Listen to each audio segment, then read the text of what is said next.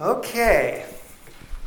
I will admit that I'm a little bit nervous tonight because I'm going to be sharing with you some things that I have hardly ever talked about publicly. One time, when I was at Weimar years ago, I wove some of this into a talk, but I have never really done what I'm going to do tonight. This is not a polished sermon. This is more of a story that the Lord has convicted me in the light of what's happening in our world, that this hopefully will be very valuable to a lot of people. I've titled my talk, I Burned Ellen White's Books. So let's pray before we get into this and before I share what I'm going to share. Let's pray. Dear Heavenly Father, in the name of Jesus, we pray for the Holy Spirit to please be here. I pray for the holy angels to be around all of us. I pray that you will bless the things that I share. May Jesus be lifted up. Help me to say the things you want me to say. Please go deep into our hearts and teach us the things that you want us to know as we get ready for your coming. In Jesus' name we pray. Amen. All right, I would like to start out with a couple of verses in the book of Revelation. Revelation chapter 22, verse 7. 22:7. And in my Bible, these words are in red, which, what does that mean?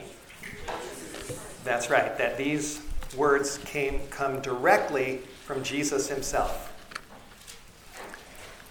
22:7, Jesus says, "Behold, I am coming quickly.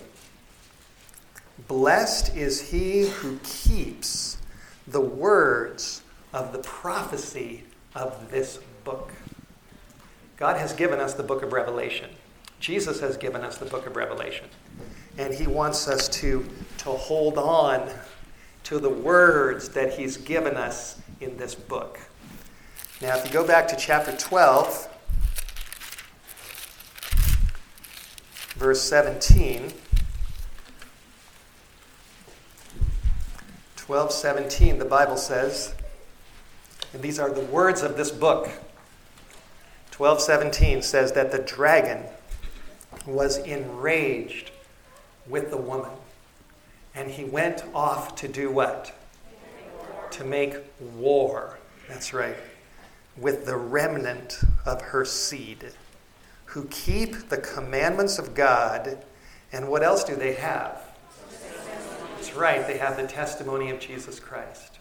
And this is the word of God. This is part of the words of the prophecy of this book that God wants us to keep and to hold on to. In chapter 19, verse 10, and most of you know these verses, chapter 19, verse 10 defines the testimony of Jesus.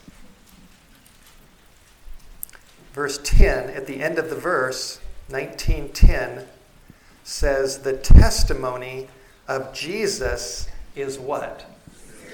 It's the spirit of prophecy. That's right. And these are the word. All of these are words from the prophecy of this book. The Bible tells us that God is going to have a remnant people, and that remnant people are going to have the testimony of Jesus, which is the spirit of prophecy, and that we need to hold on to what is written in this book. Seventh-day Adventists officially believe, and I believe this as well, that the gift of prophecy was manifested from Jesus himself, because the testimony of Jesus is the spirit of prophecy, from Jesus himself through a little lady that used to be nicknamed the little lady who loved Jesus, and her name was Ellen White, who lived in the 1800s. We believe that gift that God gave to Ellen White points us to the Bible, points us to Jesus and is designed to help us to get ready for the second coming of Christ. Now, let me give you some background about my life. I think most of this is just a story. It's not really, I'm not going to really be preaching tonight. I'm just going to be telling you my story. I grew up in the Hollywood Hills of Southern California. I grew up in a good home, a Jewish home, but it was a very secular home. We never read the Bible, sad to say. Jewish people used to be called people of the book, but today we're not people of the book. For the first 20 years of my life, I never touched a Bible. I never prayed one prayer for 20 years. My family, we never went to the synagogue, except for my brother's bar mitzvah. We never went to church. We didn't talk to God. We had some Passover celebrations with neighbors when Passover season came along, and I vaguely remember the matzo balls and the soup and the horseradish sauce that I didn't eat because it was much too spicy for me, and the empty chair for Elijah. Anybody familiar with any of that? When they have what's called a Passover Seder, Jewish traditions.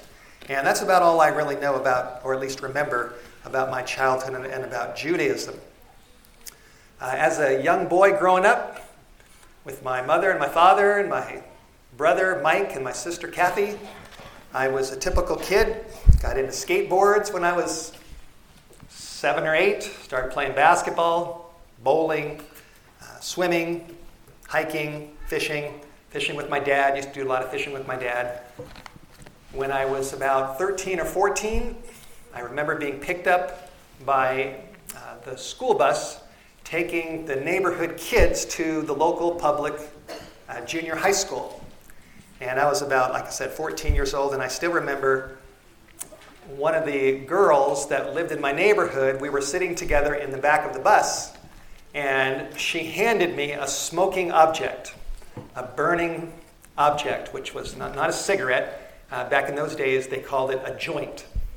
And she handed it to me way at the back of the bus, and she said, "Here, Steve, take a toke." I still remember that, take a toke. And I thought about, well, the bus driver's way up there, and I'm way back here, and the chances are the smoke's not going to get up there, and no one will say anything. And my parents had never really raised me and told me, just say no to drugs. They didn't say that. So I thought about it, and I didn't want to look like a wimp or something. And so I reached out and I took it, and I took my first inhale of marijuana. Bill Clinton says he didn't inhale. I did inhale, for sure. And so I started smoking pot. We called it pot, marijuana, and I did that for about 6 years. Just about every day I was smoking marijuana. It's what my buddies did. We got into harder drugs. They say marijuana is a gateway drug, and it's true. I went from marijuana to Quaaludes to something called cocaine, and eventually to LSD. I have friends, or had friends, that are dead because one friend drank too much alcohol, developed a liver disease, and it killed him. Another girlfriend of mine, or a friend that was a girl, she wasn't my girlfriend, but she was a friend, and I found out one evening that Lisa Cordero had overdosed on Quaaludes, and she was dead. And it could have easily happened to me. I lived a wild life as a teenager, a rather dangerous life. Staying up till 4 a.m, going out to the discos. That was the John Travolta day. And that's what my buddies and I were into. We started going to the rock and roll concerts. We started staying out real late at the discos and going to big parties in the Hollywood area, up in the Hollywood Hills. And my life was on a fast track to destruction. No religion, no God, nothing. Well, I'm going to make a long story short. In the year 1979, I was 20 years old.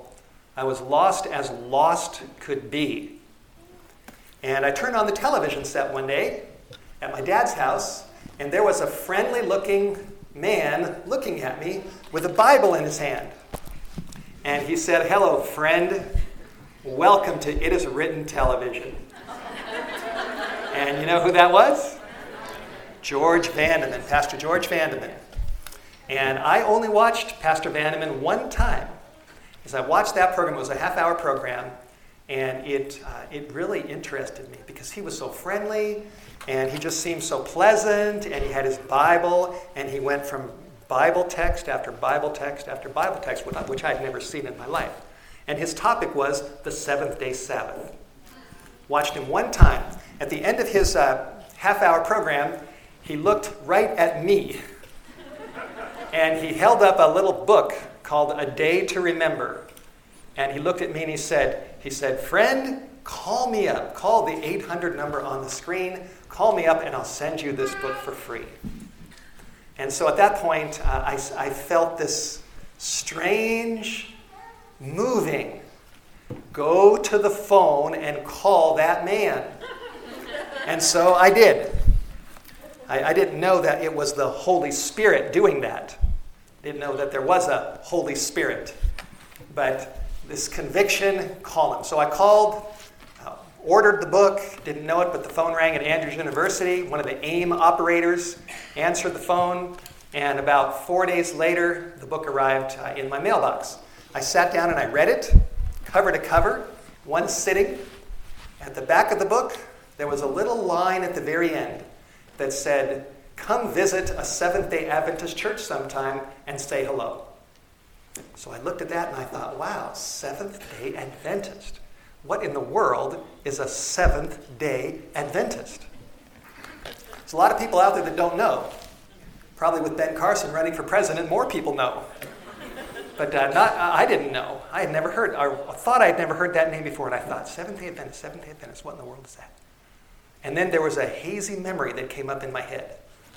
About 4 months earlier, I was in a health food store, believe it or not. I was a pot-smoking, disco-dancing person that liked to go to health food stores. Liked to eat avocado sprout sandwiches, because we were into natural things. You know, marijuana, natural, sprouts, natural. That's the way we thought back then. So I was in a health food store with a buddy of mine, and I was buying food, and he struck up a conversation with one of the workers at the health food store who was spraying the produce he was misting the produce. And they talked, and I bought the food. And as I walked out, my friend and I walked out together, and he said, "Hey, you know that guy that I was talking to that was spraying the vegetables?" He said, "That guy is a Seventh-day Adventist." And I thought, so? Big deal. And it pretty much went in one ear, out the other ear, but somewhere it lodged. And so after I read Pastor Vandeman's book, and I thought about that phrase, Seventh-day Adventist, I thought, oh yeah, there's that guy at the health food store who was watering the vegetables. So I got in my car, and I drove out to Northridge in the San Fernando Valley, and I found the health food store, walked up the stairs, walked into the market, and looked around for that man. And lo and behold, I saw him. He was standing over by the smoothie bar, and I walked up to him, and I reached out my hand, and I said, "Hi, my name is Steve Wohlberg. Would you mind if I went to church with you some Saturday?" Now, what would you say? You know, I mean, that's you don't even have to be much of a missionary to do that. Here I was walking right up to him, saying, "Please, would you take me to church?" So he said, "Sure." Reached out his hand. He said, "My name's Richard. Nice to meet you."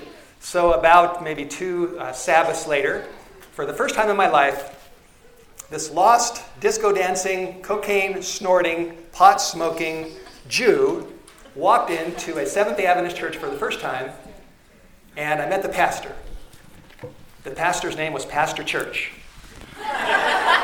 Anybody know Pastor Church? J.B. Church? He's dead now. But anyway, he was a godly man, wonderful man. And he invited me into his office. He was a missionary pastor. And he recognized this new kid that had walked into his church. He brought me into his office, sat me down, asked me questions. "How'd you get here? Who are you? What's your background?" And we talked for a while. And after a little bit, he reached into his bookshelf behind him, and he pulled out a copy. He pulled off the shelf a book called The Desire of Ages. Familiar with The Desire of Ages? Yeah. On the Life of Jesus, written by Ellen White. And he handed me the book, and he said, Steve, I'd like to give this to you. He said, I want you to go home, and I want you to read this book. And I thought, all right, I'll do it. I wasn't really a big reader back then, but I thought, I'll do it. I had no idea that Ellen White wrote the book, didn't think about it, didn't know anything about it, really didn't care. But he just handed me the book, and he said, go home and read this book. So I did. At that time, I moved out of my dad's house, and I was living in a dorm at Cal State Northridge, taking my third year of college. It was a crazy dorm. With the cafeteria became a disco on Saturday nights. I could smell the marijuana smoke going down the halls. It was a co-ed dorm. It was crazy. And there I am, sitting in the dorm, and I have a copy of The Desire of Ages. And so I started to read this book. And I'm going to make a long story short, but I tell you, that book just gripped my heart. And when I finally got to chapter 74, which had a one-word title, and the title was Gethsemane, I read that chapter, and by the time I was done with that chapter, I was a different person. The Lord made a move on me. I saw the love of Jesus like I had never known. I mean, I didn't even know. When I started reading The Desire of Ages, I didn't realize that when I got to the end of the book that Jesus was going to die. I didn't know anything about him at all. And this book just walked me right down through his life based on the Bible. I didn't even think who the author was, didn't think about it, didn't care. All I saw was, as I read the book, little by little, Jesus began to speak to my heart through the Holy Spirit and show me his love and his grace and his power. And when I got to the chapter on Gethsemane, I saw him suffering for me. There was a couple pictures in the book. One where he was kneeling by a rock in the garden, and he had his hand on his heart. And an angel was standing behind him with his hand on his shoulder. And I just looked at this picture of Jesus, and I looked at his face, and I thought, he looks so sad. Why is he so sad? Why is this angel coming down and comforting him? And little by little, the Lord, and to me this was the biggest miracle of all, little by little, the Lord helped me to understand that Jesus was my Messiah. He was my Savior. He was God's own Son in human form that was suffering and agonizing for me. Whether he was going to drink my cup of sin and pay the price and die a death that I should have died. Well, I tell you, I don't remember exactly. I don't remember what day it was. But after I read that chapter, I got on my knees. And I'd never been on my knees before.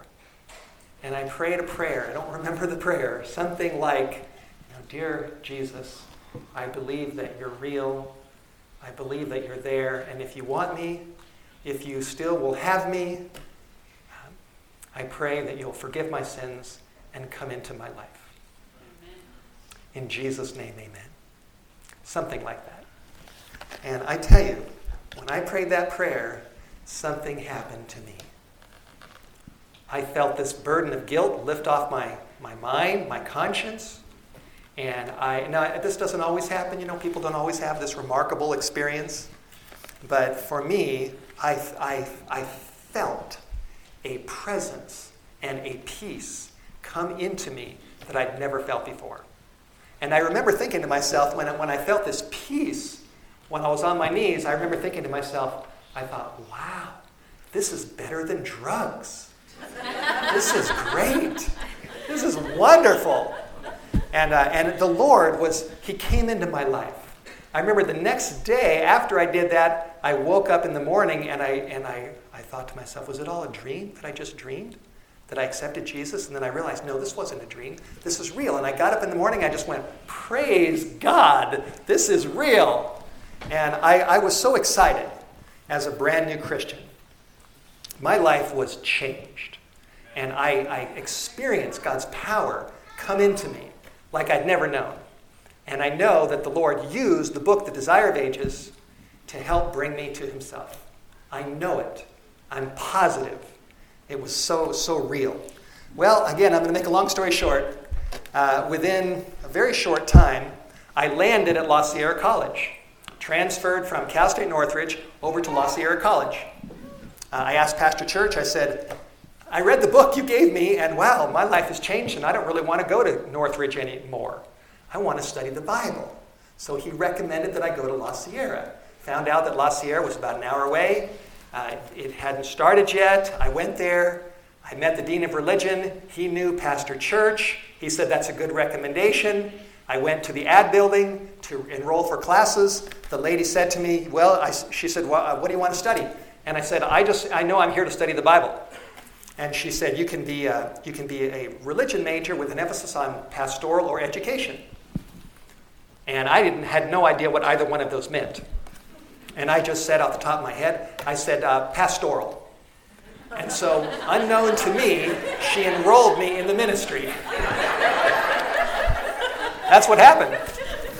And one of my first classes when I got to La Sierra, moved into the dorm from one dorm to the other dorm, Sierra Towers, one of my very first classes was called Life and Teachings of Jesus. And guess what my textbook was? Desire of Ages. And I just looked at all that and I said, wow, this is amazing. The Lord is good. He's in my life, and I started taking classes. And I was at La Sierra for 3 years. I graduated in 1982, and I had 3 good years at La Sierra. I really did. The Lord did wonderful things, and I just was so excited. Different things happened. I won't go into everything, but I will tell you one experience at La Sierra. One day I was in the dorm room by myself. My roommate was gone, and I was there in Sierra Towers, and I was reading the Testimonies. I went from Desire of Ages to Great Controversy to Early Writings, and then to the Testimonies. I thought to myself, I'd like to read some more books that this person, whoever this Ellen White is. So I went, like I said, I just started devouring these books. And one day I was reading the Testimonies, Ellen White's Testimonies to the Church. And I was in my room on my knees, and as I was reading the testimonies, I tell you, once again, the power of the Lord came into the room, and I could feel it. It was like there were angels all around me. And I remember opening my eyes on my knees, and the presence of God was so thick in that room that you could almost just cut it with a knife. And I opened my eyes, and I looked across my bed, and my Bible was laying over on the bed, open. And I reached over, and with like my hand going through, I mean, it was thick. I reached over, I put my hand on the Bible, and I pulled it over to myself, and I looked down, and my eyes fell on Revelation chapter 3.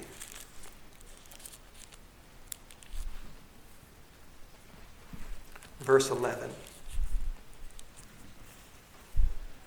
Revelation chapter 3, verse 11. I looked down, and this is what I read. Behold, I am coming quickly. And these were the words of Jesus, are the words of Jesus. Hold fast what you have, that no one take your crown. And I tell you, these words were like fire. They just burned into me. And I knew the Lord was talking to me. And he was telling me, Steve, hold on to what you have. Don't let anybody take it away from you. Well, I graduated from La Sierra, and I went to Bakersfield. I was hired by the Central California Conference as a young pastor. Went to Bakersfield, pastored in Bakersfield for a year as an intern under 2 other pastors. And then the conference sent me to the seminary for and now this was my 5th year of being a Christian. 3 years at La Sierra, 1 year in Bakersfield. My 5th year, I was on my way to Andrews. So I went to Andrews, and I was there for 2 years, 1983 to 1985. I moved into a dorm, another dorm, spent a lot of time in dorms.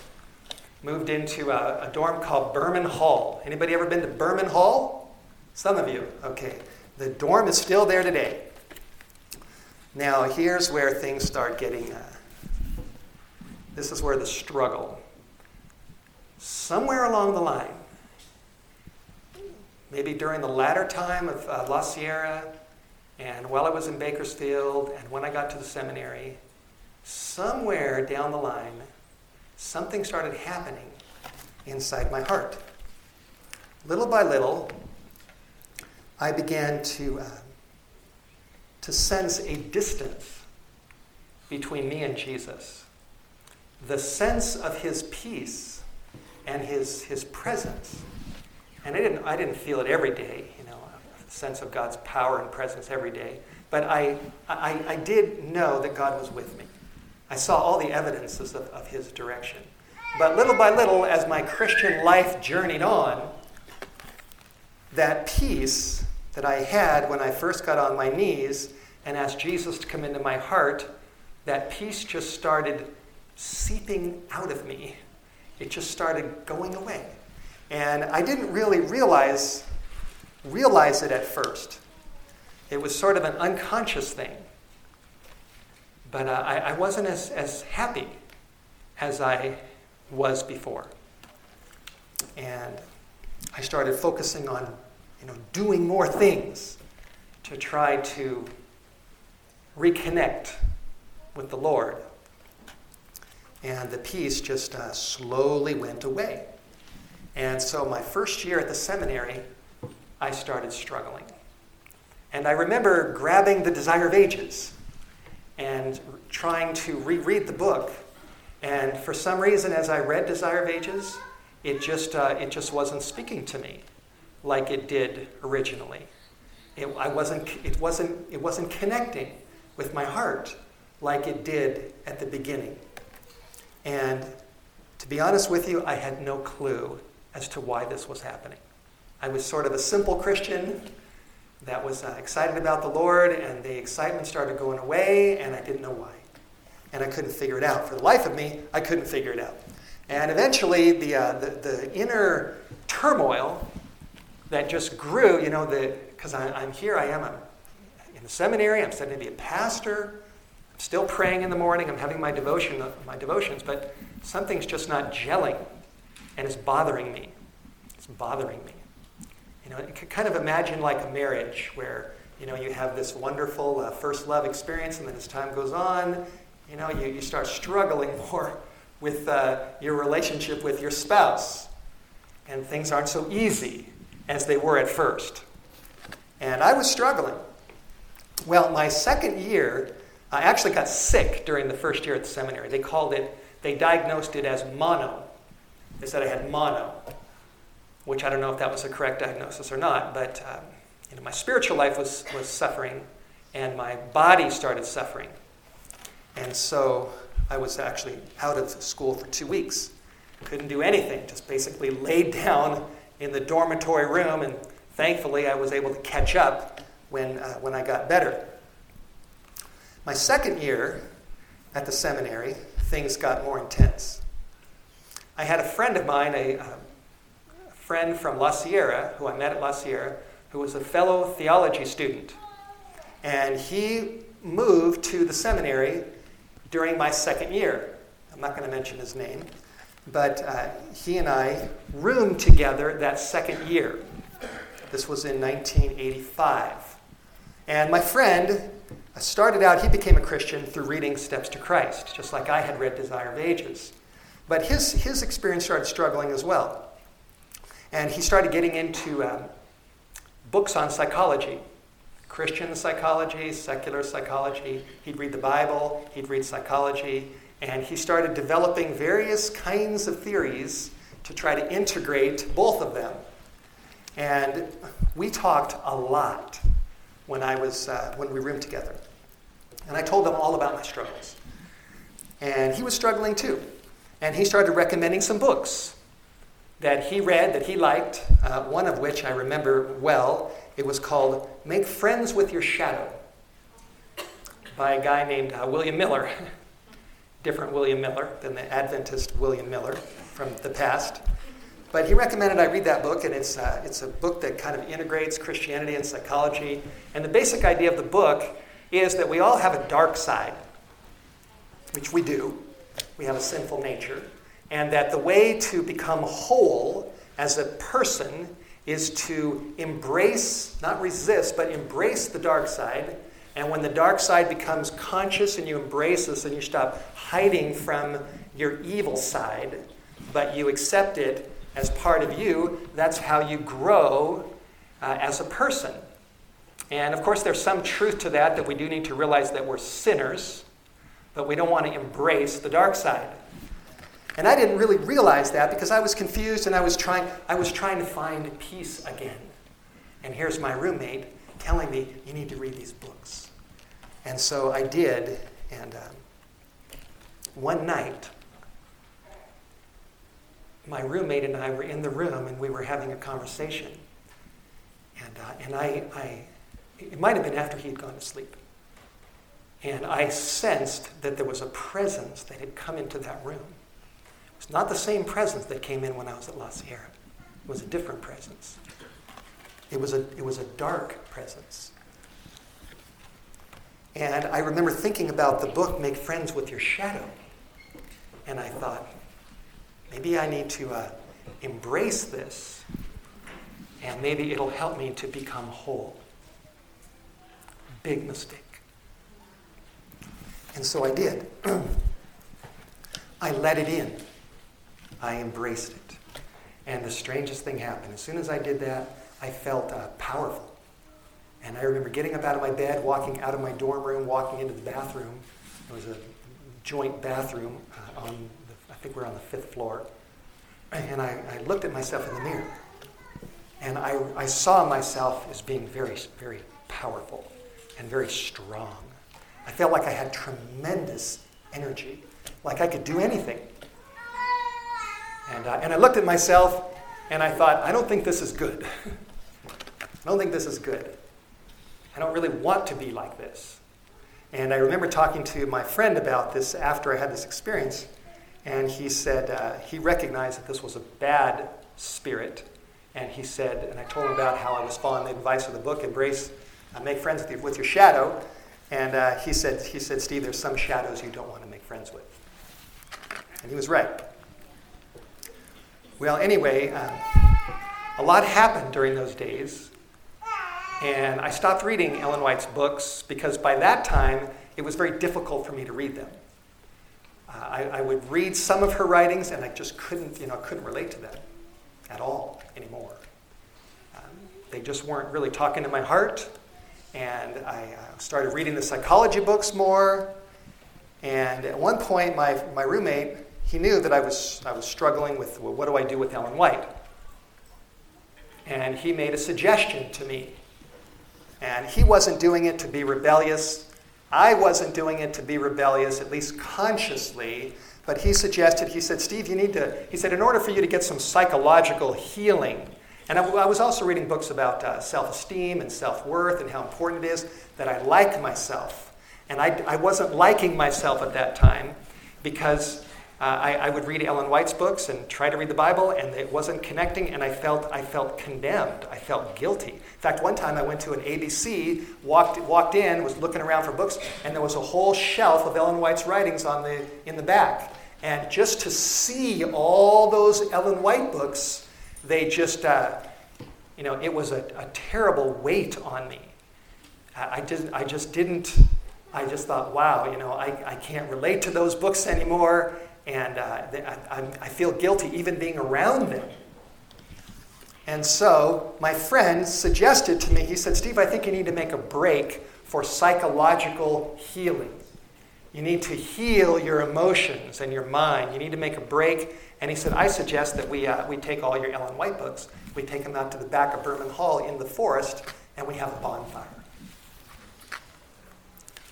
And I don't think he was thinking that he was, being rebellious to do this. He was just thinking this would be good for me emotionally and spiritually. So I thought, all right, we'll do it.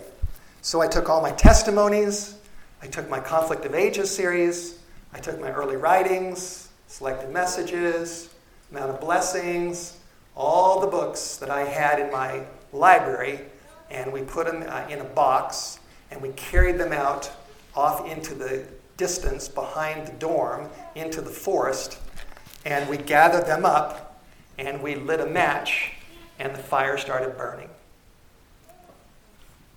And we prayed over the bonfire. We prayed that the Lord would heal me and help me to get over the condemnation and the guilt and this sense of lack of peace, and that this would be a good thing. Well, all the books burned up. And you know, the Lord was looking down on me, and he knew that I was very, very confused. But you know, he still loved me. Amen. Isn't that good? Yeah. I burned Ellen White's books, and God still loved me. Well, my time at the seminary came to an end. My roommate and I separated, and I was brought back to the Central California Conference because I was a sponsored seminary student. And when I got back, I landed in a little church in Pacifica, California, next to San Francisco, and I pastored two churches, a little church, little Russian church in the city, and the Pacifica church, which was more in a rural area just south of Daly City. And so I wasn't married. I moved into a little apartment by myself right next to the beach, right on a cliff overlooking the water, the Pacific Ocean. And there I am now. I'm pastoring two churches. And my church wanted me to hold a Revelation seminar. So I thought, all right, I'll do it. And I did it. I held the Revelation seminar, went through the prophecies of the Bible, but and the Lord blessed it. People came to him. But the peace, again, inside me was still not there. And my intense struggle deepened. And I finally got to the crossroads. I reached a point where I thought to myself, I cannot continue to be a Seventh-day Adventist pastor and hold Revelation seminars and talk about the Sabbath and all these Bible truths when something is really wrong within my life. And because I don't want to be a hypocrite. I want it to be real, or I don't want it. And so one night, I turned off the lights in my apartment. And I got on my knees, and I prayed. And I said, God, I'm at the crossroads. I don't know what to do. I don't feel you like I used to feel you. I don't sense your presence like I used to sense your presence. I'm just not a happy Christian anymore. And I don't know what to do. And I have, I guess, a couple of choices. I'm either going to find you, or I'm going out the door. I'm going back to the world. I'm going back to North Hollywood. I'll try to get a job. I'll do what I can do, because I cannot continue to live this kind of life. I just can't do it.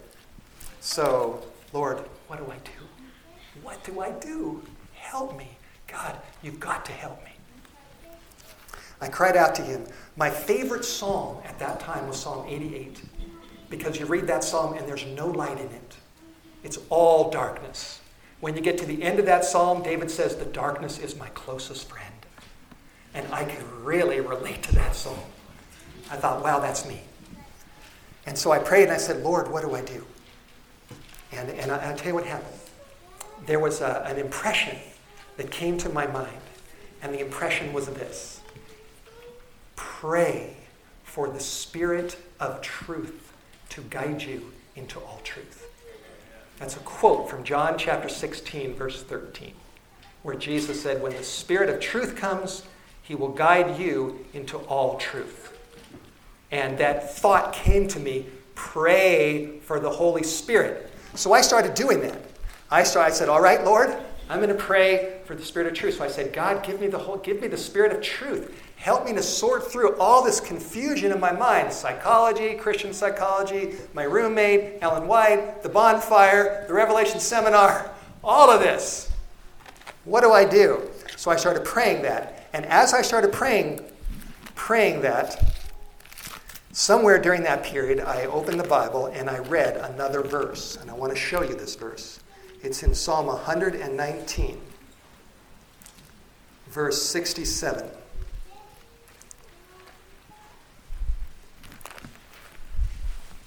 Psalm 119, verse 67. And I looked down and I read this verse. And this verse was like a beam of light that shone into my darkened mind. And here it is.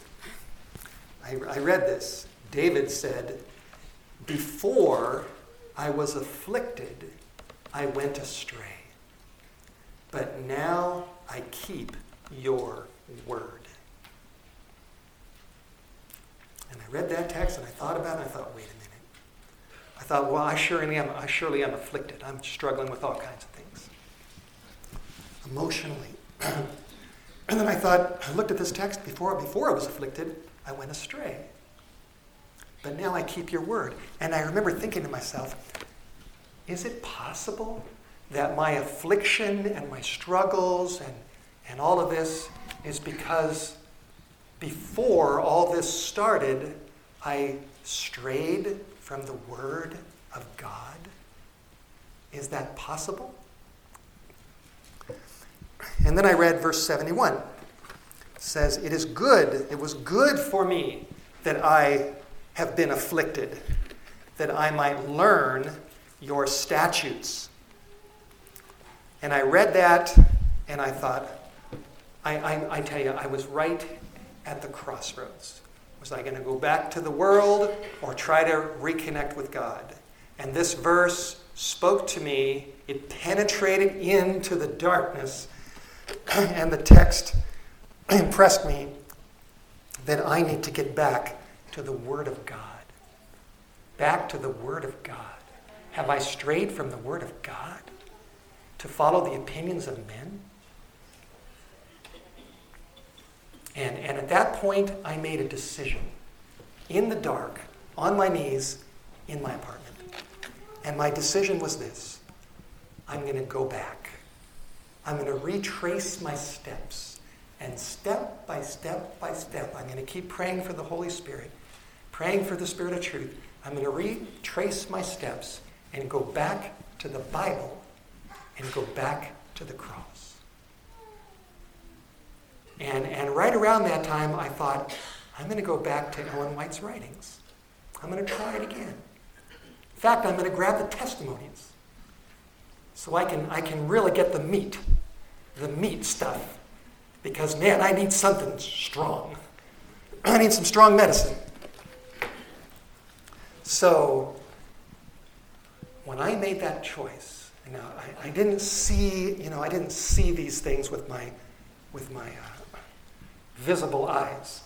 But when I decided in my mind, I'm going to go back to the Bible, back to the cross, and I'm going to even start rereading the testimonies, it seemed to me like there were all these faces inside my head that were looking at me going like this. No, don't go back. No, no, no, no, no. They were all there resisting me, saying, don't do it. And I looked at those faces, and I thought, I'm going to do it. I'm going back. So I started reading the testimonies. And I started reading the Bible. And somewhere during that period, I started studying about Lucifer. I read about Lucifer in Isaiah, that he exalted himself. And I started, I was impressed with that Satan, that Lucifer became proud. And I thought, am I proud? Have I been proud? As a Christian, have I been proud? As a new born-again believer, with a great testimony that I've come out of North Hollywood, I've given up my drugs, now I'm a follower of Jesus. What was pride woven in to my testimony somehow? And I started studying. I thought, I'm going to start studying pride. So I studied pride in the Bible. I read about Babylon being proud. I read about Assyria being proud, Nineveh being proud, Israel being proud, exalting herself, and then she died. I read about Jesus telling the parable of the proud Pharisee in the temple praying with himself. And I tell you, little by little, the Lord convicted me that I was actually a very proud Christian. It was very subtle. I didn't know it. I didn't see it. I didn't understand it. But it was there. Now, I read another verse during that time. Turn to Jeremiah chapter 13.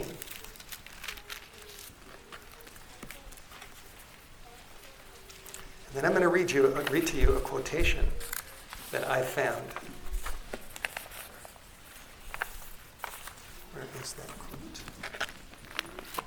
Here it is. Jeremiah chapter 13, verse 15.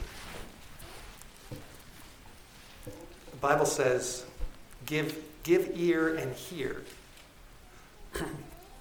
Do not be proud, for the Lord has spoken. Give glory to the Lord your God before he causes darkness and before your feet stumble on the dark mountains. Ellen White talks about the dark mountains of unbelief. Before your feet stumble on the dark mountains. And while you are looking for light, which is what I was doing, I was looking for light, but I was looking in the wrong places. While you are looking for light, he turns it into the shadow of death, and he makes it dense darkness. But if you will not hear, my soul will weep in secret for your pride. My eyes will weep bitterly and run down with tears because the Lord's flock has been taken away captive. And that was me. I was in the dark mountains of unbelief. And I was being taken captive by the devil, and I didn't even know it. And I looked at this and I thought, wow, Lord. Now, let me share something with you that I read. This is a quotation from Sermons and Talks, Volume 1, page 58. Listen to this. Ellen White wrote, "The lower we lie at the foot of the cross, the more clear will be our view of Christ. But just as soon as we begin to lift ourselves up and to think that we are something, the view of Christ grows dimmer and dimmer, and Satan steps in so that we cannot see him at all." Wow. And I tell you, that was me. That's what happened to me. That's why, you're asking for their reference again? Yes, please. It's Sermons and Talks, Volume 1, page 58. And when I read that, the Holy Spirit that I've been praying for again and again and again, the Spirit of truth to guide me into all truth, he helped me to understand. Just like when I first read The Desire of Ages in the dorm room at Cal State Northridge, and the Holy Spirit showed me Gethsemane and the cross. So now, 6 or 7 years later, he brought me back and he showed me. He said, "Steve, this is why you had your spiritual struggles. This is why you lost a sense of the presence of God. This is why your peace went away. It's because of self. It's because you started lifting yourself up, even as a Christian, even as a Seventh-day Adventist, born-again Christian who knew the truth. You started lifting yourself up. And as you slowly lifted yourself up, your vision of the cross got dimmer and dimmer until Satan stepped in and he made a move on you. And that's what happened in the dorm in Berman Hall when I embraced the shadow. I tell you. Now I'm going to tell you something else that may shock you, but you need to know this. That when I started praying for the Spirit of Truth in that apartment in San Francisco, praying, more and more, little by little, the pieces came together. Little by little, I began to see myself in a new light. Little by little, I realized that I was the problem, not Ellen White. Amen. It was me, not her, not Jesus, not the Bible. The problem was Steve Wohlberg.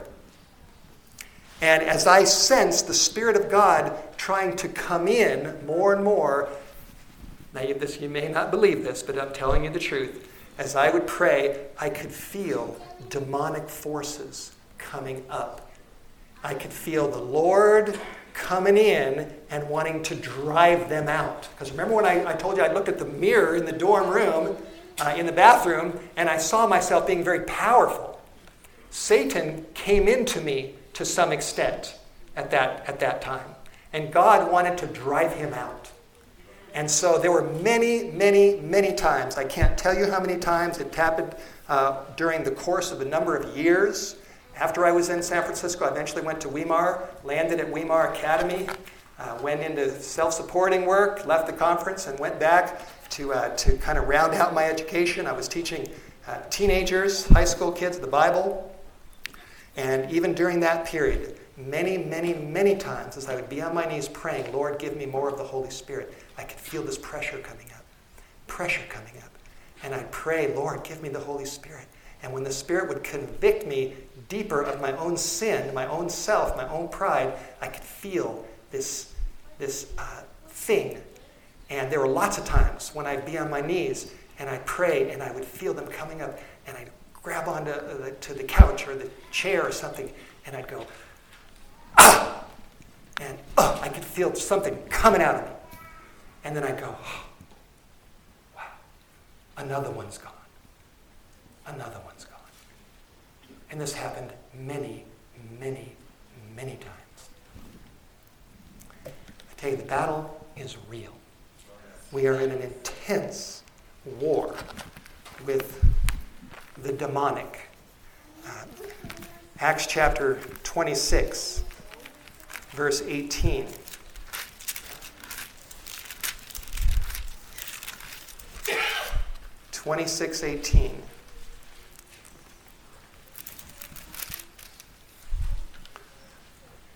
Jesus told Saul, who had just become Paul, when the bright light shone on him and knocked him off his horse on the way to Damascus, Jesus said, I'm going to deliver you, verse 17, I'm going to deliver you from the Jewish people as well as from the Gentiles, to whom I now send you to open their eyes and to turn them from darkness to light and from the power of Satan to God, that they may receive the forgiveness of sins and an inheritance among those who are sanctified by faith, which is in me.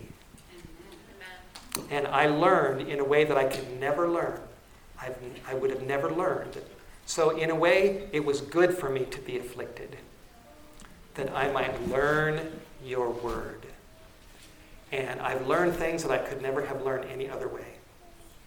I've learned about the battle, I've learned about the struggle, and when I got to Weimar, I started rereading Steps to Christ.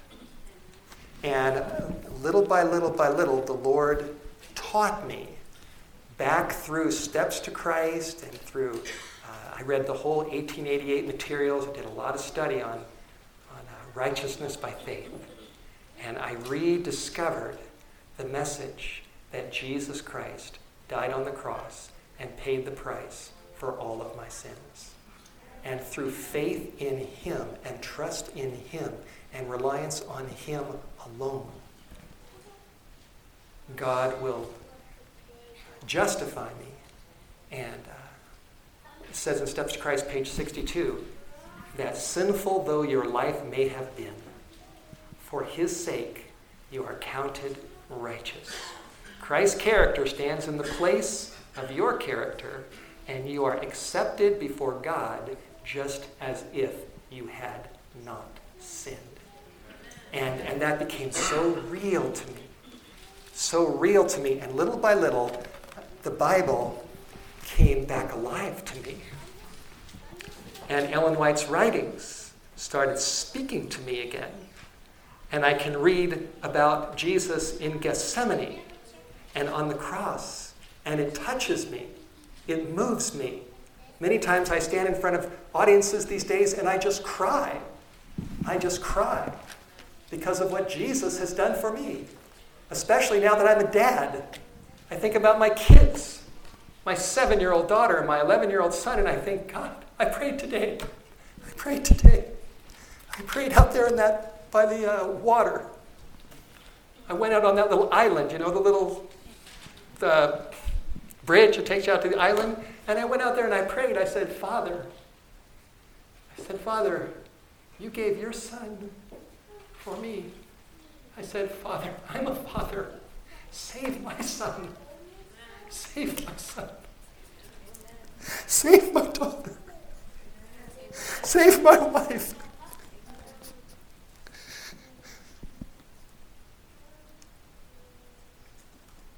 And God has taught me through all my struggles. You know why he's blessed White Horse Media so much? He's blessed our ministry so much. Because God has taught me to stick to the Word. Amen. Stick to the Word. Yes. Stick to the truth. And to pray that self will be put aside and make room for the Holy Spirit to work through me. God's taught me that. And I have a lot to learn still. I'm not, as W.D. Frazee used to say, God is not going to take us out of the oven half-baked. He's going to bake us thoroughly. Daniel 12, verse 10 says, many shall be purified, made white and tried. The wicked will do wickedly, and none of the wicked will understand. But the wise will understand. And the Lord has been so good to me, and he's taught me. And so, brothers and sisters, I'm back. I'm not at the crossroads anymore, like I was in San Francisco. I'm not in the darkness anymore. Jesus, praise God, Jesus is very, very real to me. His word is alive. And when I read the testimonies, they don't bother me like they did before, because Jesus is in my life, and he's taught me that I need straight talk, straight medicine, because that's what my soul needs. And I'm in a battle with a real devil who wants to destroy me, and I've decided I'm not going with him.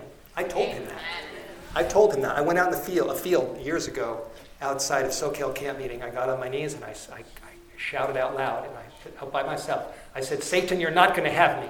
I'm not going with you. I'm serving you notice. I'm not going with you. Amen. I'm going to go with Jesus. I'm going to stick with him. I'm going to stick with the word. And may God help me and help you. May he teach us the lessons of humility and kneeling low at the foot of the cross, where we can find the power of God. Amen. I'm going to close with Revelation chapter 12. Verse 17. And I hope this has been a blessing to you. I have a feeling there's a lot of Seventh-day Adventists who struggle with the spirit of prophecy. They struggle with the writings of Ellen White many times before they go out the door. And there are many of us that are in the church that struggle. And I've learned that my struggles were because of me. I was the problem, not the writings of Ellen White. And that was a very important revelation. You know, Lucifer refused to accept that the problem was him. It says in Patriarchs and Prophets that before Lucifer finally went off the deep end in heaven, it says that through ways that only infinite wisdom and love could devise, Lucifer was made to see his error. He saw that the problem was not God, it was him. And he saw where his rebellion would take him. And God urged him to come back. And it says in Patriarchs and Prophets that Lucifer saw all that and he had to make a choice. And it says his pride forbade him and he would not go back. He would not go back. And I've realized that I have to overcome where Lucifer failed. Lucifer decided, I'm not going back. I'm going to hold on to self. And I had the same decision to make, and so do you. We all have that same decision. When God convicts us, the problem's us. We have to make a choice. Am I going to accept correction, or am I going to set my course and go my own way? Lucifer went his own way. I've decided, Lord, I don't want my own way. I want your way. Your way is the best way. Revelation chapter 12, verse 17. The Bible says that the dragon was enraged with the woman. And he went to make war with the remnant of her seed, which keep the commandments of God and have the testimony of Jesus Christ. And Revelation 19, verse 10 says the testimony of Jesus is the spirit of prophecy. And Revelation 22, verse 7 says, blessed are those who keep the sayings of the prophecy of this book. This is the truth of God, and we've got to hold on to it and not let it go. I'll close with this. Perhaps you've heard this before. I don't know where the reference is. I can't remember. I'd have to look for it. But I put these notes together just in the last couple of days. But I seem to remember that A.G. Daniels, who was our General Conference president in the early 1900s, that he was struggling concerning things that Sister White was saying and various issues he was struggling with. And he apparently had some kind of a dream or something where Jesus spoke to him. And he said to Daniels, he said, if you stand by my servant, referring to Ellen White, until her sun sets in a bright sky, I will stand by you until the close of the conflict. Have you ever heard that? Anybody ever heard that? Okay, you've heard it. Yeah. Jesus said to Daniels, if you stand by my servant, I'll stand by you until the close of the conflict. Pray for me. Pray for me if you have a mind to. We all need prayer. Amen. We're moving into the final scenes of the Great Controversy. The battle is on, and it's intense. And there's a real devil. There are real evil angels. There's a real Holy Spirit. And God's word is the truth. So let's kneel together and let's pray that the Lord will help us to stand on his side no matter what.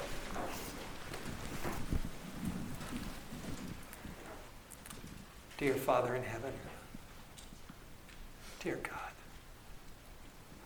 in the name of Jesus, your holy Son, your loving Son, thank you for being here. I sense your presence here tonight. Thank you. Thank you that you didn't leave me when I did all those things that I did. I burned those books, but you didn't leave me.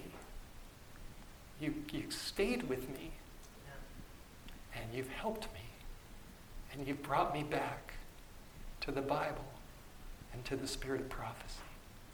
And I pray that you will be with every one of us and everyone that may hear this recording, that you will teach us the lessons of humility and trust in Jesus, our Savior. That if we trust Jesus, our Savior, he'll drive out the devil. He'll free us from our captivities, from our destructions, from our sins. He'll bless us. And whether we feel you or not from day to day, sometimes we don't feel. We have to trust no matter what. Can't rely on our feelings. We have to rely on you and on your word. Lord, please bless us all. Get us ready for heaven. Save our families. Save our children.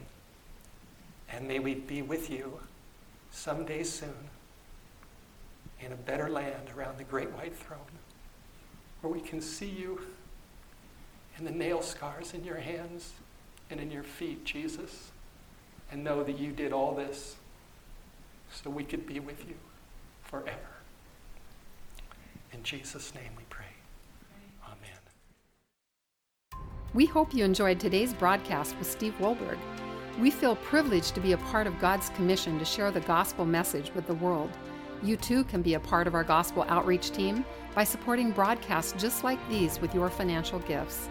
We strive to be careful with every dollar that we receive, knowing these donations are sacred gifts to build up God's kingdom of grace and salvation. To find other great resources or to donate online, go to whitehorsemedia.com, or you can call us at 1-800-78-BIBLE. That's 1-800-782-4253. You can follow us on Twitter at Whitehorse7 or on Facebook at facebook.com/Steve Wohlberg. That's Steve, WOHLBERG.